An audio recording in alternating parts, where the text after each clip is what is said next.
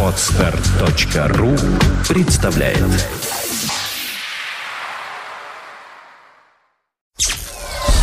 Сделано на podfm.ru Подкаст Apple Money. Новости яблочного фронта. Здравствуйте! Вы слушаете 16 выпуск нашего яблочного подкаста. С вами, как всегда, мы, Влад Филатов и Сергей Болесов. Сегодня в выпуске. По слухам, iPhone 4G получит IPS-дисплей.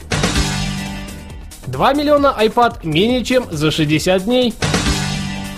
Google делает ставку на Mac и Linux.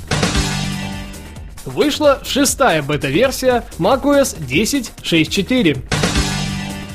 Foxon поднимает зарплату на 30%. Аналитики говорят о новом iPhone.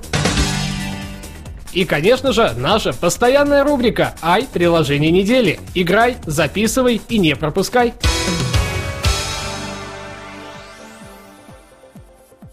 По слухам, iPhone 4G получит IPS-дисплей. Компания Apple пока не поделилась с нами данными о новом iPhone, но слухи продолжают витать. Новым стало заявление чешских блогеров с ресурса superiphone.cz о том, что дисплей нового яблочного телефона будет с высоким разрешением, который построен на традиционной технологии IPS, уже сейчас применяемых в iPad. Именно она позволяет реализовать передачу цветов максимально точно и, конечно же, значительно увеличить углы обзора у экрана. После изучения дисплея под микроскопом они пришли к выводу, что разрешение составит 960 на 640 пикселей, а это в 4 раза больше, нежели сейчас есть в распоряжении iPhone 3GS.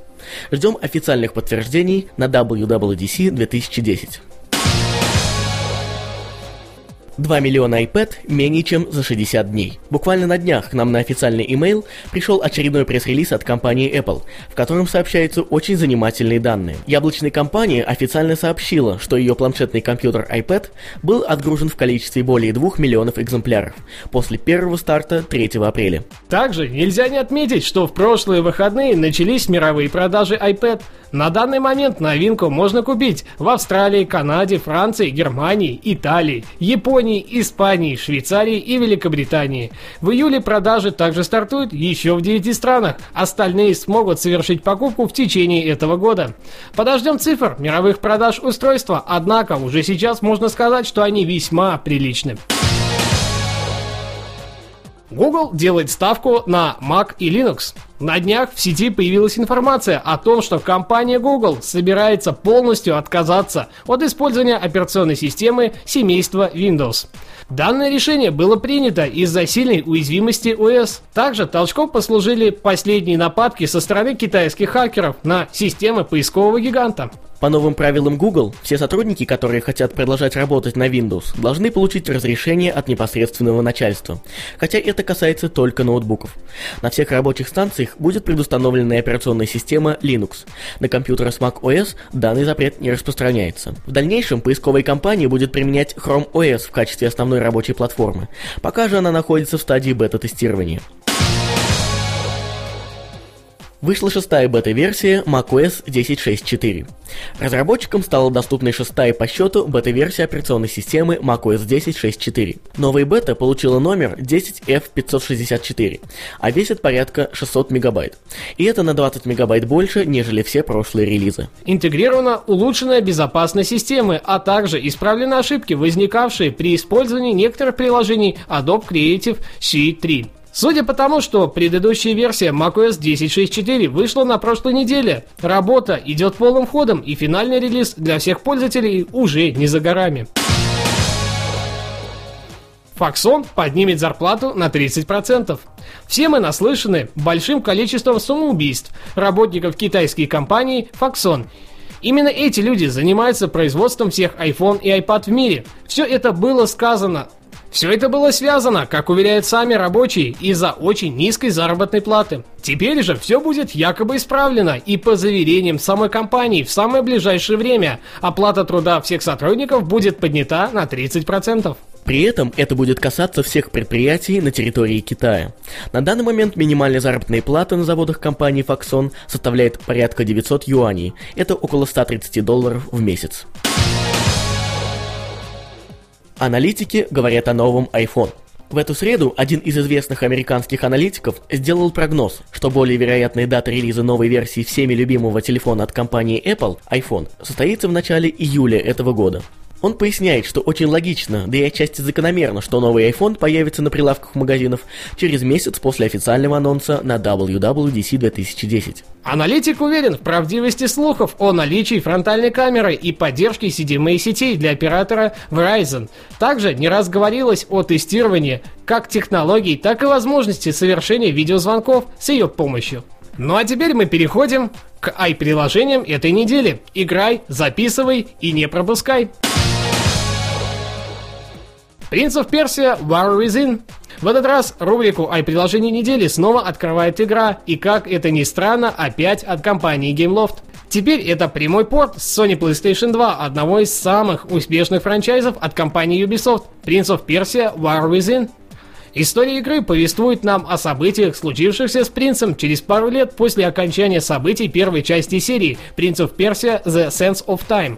Море адреналина, невероятных трюков и, конечно же, совершенно неожиданных поворотов сюжета ждут вас. Сами разработчики выделяют следующие особенности игры. Старый герой в новой вариации, он повзрослел и стал холоднокровным убийцей, а не молодым искателем приключений. Возможность управляться с двумя видами оружия одновременно – Великолепная физика игры, движения героя еще более зрелищные, чем в любой другой игре на iPhone или iPod Touch. Умопомрачительно красочная графика. Ну и, конечно же, множество видов монстров, оружия и гигантских локаций. Все это разнообразие уже ждет вас. Оценка 10 из 10. Вердикт один из самых качественных портов игр для iPhone S со старших вариаций. Хорошая графика, реалистичная физика и, конечно, качественный геймплей делают Prince of Persia War Within заслуженным обладателем 10 баллов из 10. Цена 9 долларов 99 центов США. Things. Мы долго думали, стоит ли обозревать не очень большую, но сильно популярную программу. Мы все-таки рискнули. Встречайте, Things. Данное приложение является, по утверждению многих, самым лучшим и удобным to-do менеджером, при этом полностью на русском языке. Ну а сейчас я приведу ряд особенностей, которые смогут максимально расписать функции, предоставляемые данным программным ежедневником. Синхронизация с десктопной версией Things macOS 10, Синхронизация с macOS 10 iCal. Одновременно вы можете связать iCal с Google календарь и иметь доступ к делам везде, будь то ваш личный компьютер, iPhone или с любого ПК при наличии интернета. Списки задач, быстрый перенос задач между разделами, проекты и подконтрольные задачи, поиск по задачам, теги, поиск по тегам, быстрое добавление заметки, импорт по email. Оценка 8 из 10. Вердикт. Хороший to менеджер, по заверениям многих, лучший. Если у вас Mac и нужда вести постоянный ежедневник, то на это приложение следует обратить самое пристальное внимание. Цена 9 долларов 99 центов США. iStudios Pro и это приложение создано специально для забывчивых студентов и школьников. Планировщик заданий не позволит вам пропустить урок или лекцию. Вы с легкостью сможете занести в него свое расписание и интуитивно в нем ориентироваться. Как бонус стоит отметить планировщик выполнения домашних заданий. Оценка 7,5 из 10. Вердикт Качественный планировщик, ориентированный на школьников и студентов. Полностью на русском языке. Теперь вы сможете честно сказать, что учитесь только с помощью высоких технологий. Цена 2 доллара 99 центов США. Спасибо, что были это время с нами. Свои остроты и комментарии оставляйте прямо здесь, под выпуском на podfm.ru. Ну а у микрофона, как всегда, были мы, Сергей Болесов и Влад Филатов. Пока-пока. До следующей недели. Подкаст Apple Money. Новости яблочного фронта. Скачать другие выпуски этой программы и оставить комментарии вы можете на podfm.ru.